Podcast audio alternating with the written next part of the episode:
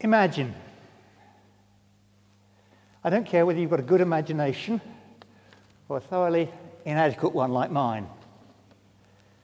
But try and imagine what it was like in Nazareth at that time.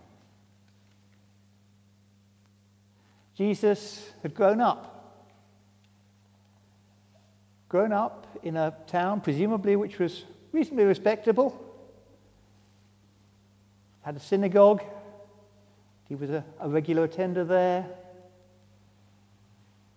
He was known as the, the carpenter, the carpenter's son.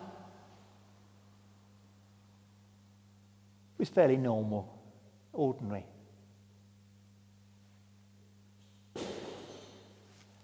You don't know how it was that he came to be teaching in the synagogue at this particular story, but presumably it was not unusual. He would have had some sort of call from the synagogue themselves. They would have chosen people who could read the Hebrew, who read the lessons, and then explained them. He was busy teaching, and they were surprised how good he was at it.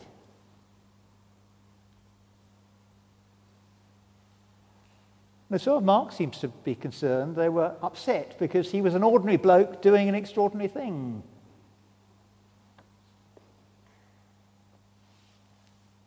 So Luke tells us a bit more about how he was, in a sense, preaching against them. But anyway, here we have someone who is an ordinary person in a town who gets above himself. That's how it seems to the congregation. Do you know anybody that's got above themselves? Who doesn't know where they belong? I bet you do. Very easy to react to a message, especially if it's a little bit uncomfortable, to say, Who does he think he is? Jumped up so and so. I guess that's how Jesus was coming across. And they took offense at him.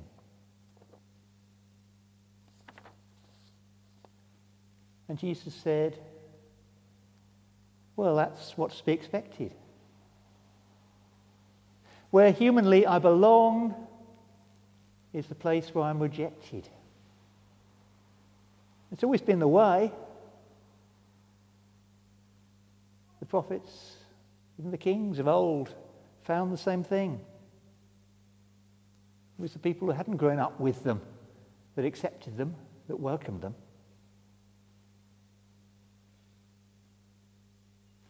And so Jesus carries on with his ministry.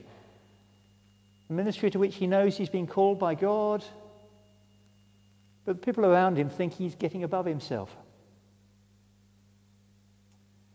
But at Nazareth, he was a failure. He could do no deed of power there except that he laid hands on a few sick people and cured them. I think that's pretty good going if you can lay your hands on a few sick people and cure them, but for Jesus, that was not enough. It counted as a failure. He went off somewhere else.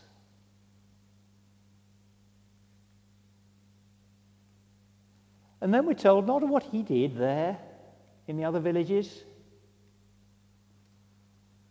but what he sent his disciples to do.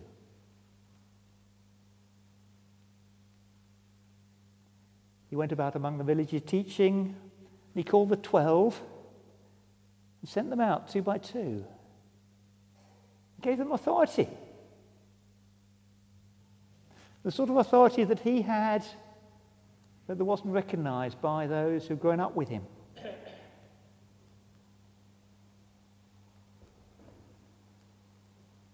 They had much more success than he did. They cast out many demons and anointed with oil many who were sick and cured them. They were doing a lot better.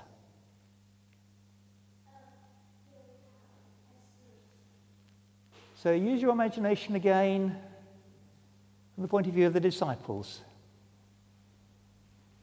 They've begun to think this is the man who is going to change the world, or any rate our society. And he can't do very much in his own town. How easy would it have been them just to say, oh, well, we got that wrong. It won't be the first time, it won't be the last.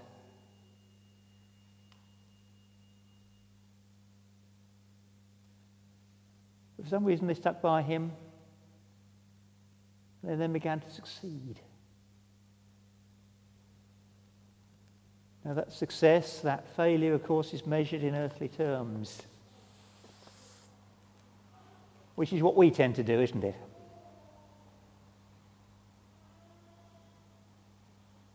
So, how are you getting on in your Christian life? Yes, I've no doubt that most of you are basically good people.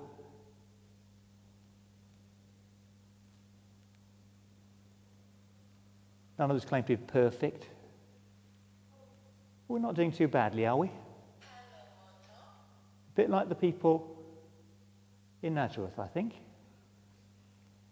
Good, church going people. Wouldn't do, harm, do, do harm to anyone.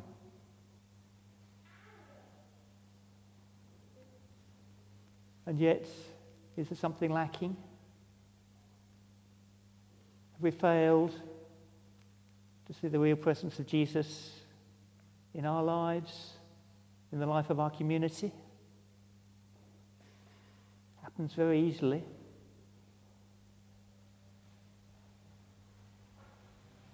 When we see people who somehow seem to be ahead of us in the Christian life, very easy to get jealous,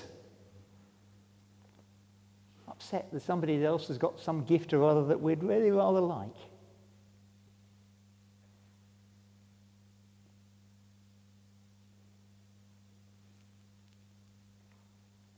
All the time in the history of the Christian church.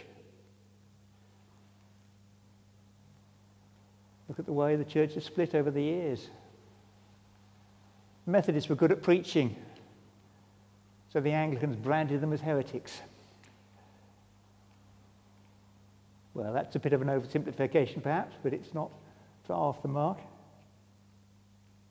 You do that so easily.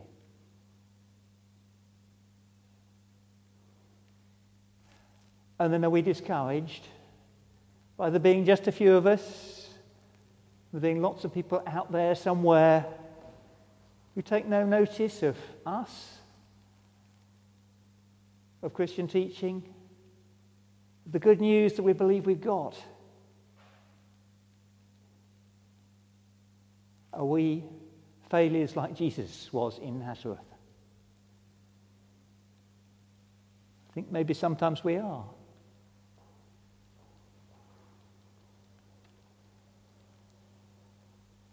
We have to accept that, just as Jesus accepted it.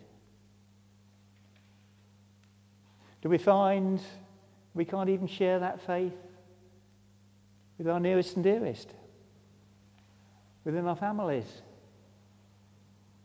or with those we get on best with at work, or in the pub, or at the football match, or wherever?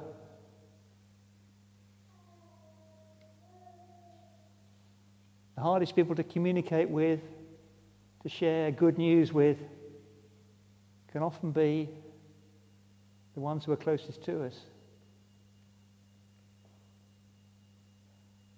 In other words, sometimes we're like Jesus, having difficulty communicating with those who we might expect to be closest to us.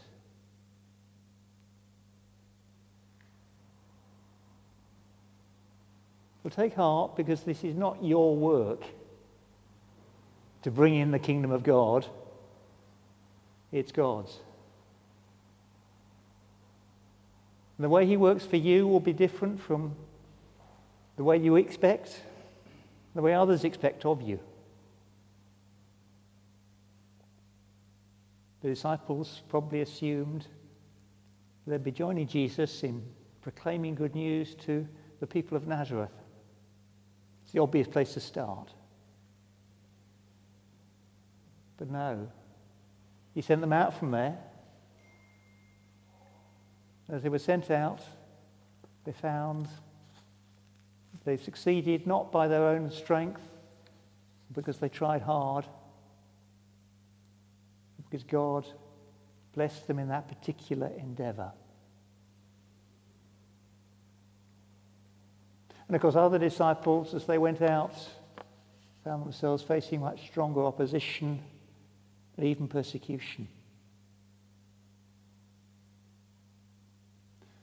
St. Paul had his fair share of the ups and downs of Christian life. Wonderful visions, barely describable. And then he found a thorn in the flesh, which he knew was God, telling him not to trust in what he knew humanly, but only in the power of God, the strength of God. Therefore, I am content with weaknesses, insults, hardships, persecutions, and calamities for the sake of Christ.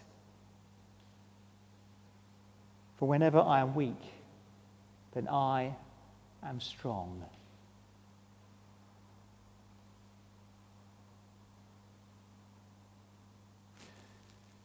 If you listen to a motivational speaker, they might well be expected to say, Be strong. The Christian message is rather different. Be weak. Don't be ashamed of that weakness. Because when you are weak too, then you are strong.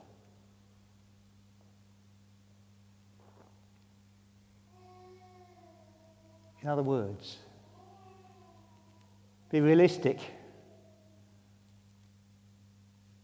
about being a Christian, about how good you are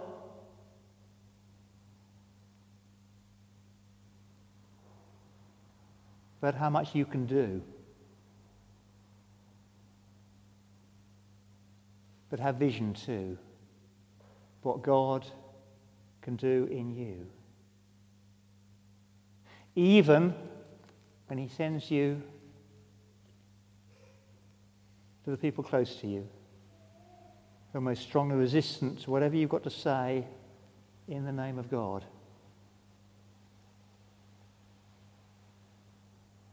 Prophets before us always found that. Remember Ezekiel's words, the words of God that to Ezekiel, I should say. I'm sending you to the people of Israel, to a nation of rebels who have rebelled against me. Whether they hear or refuse to hear, for they are a rebellious house, they shall know that there's been a prophet among them.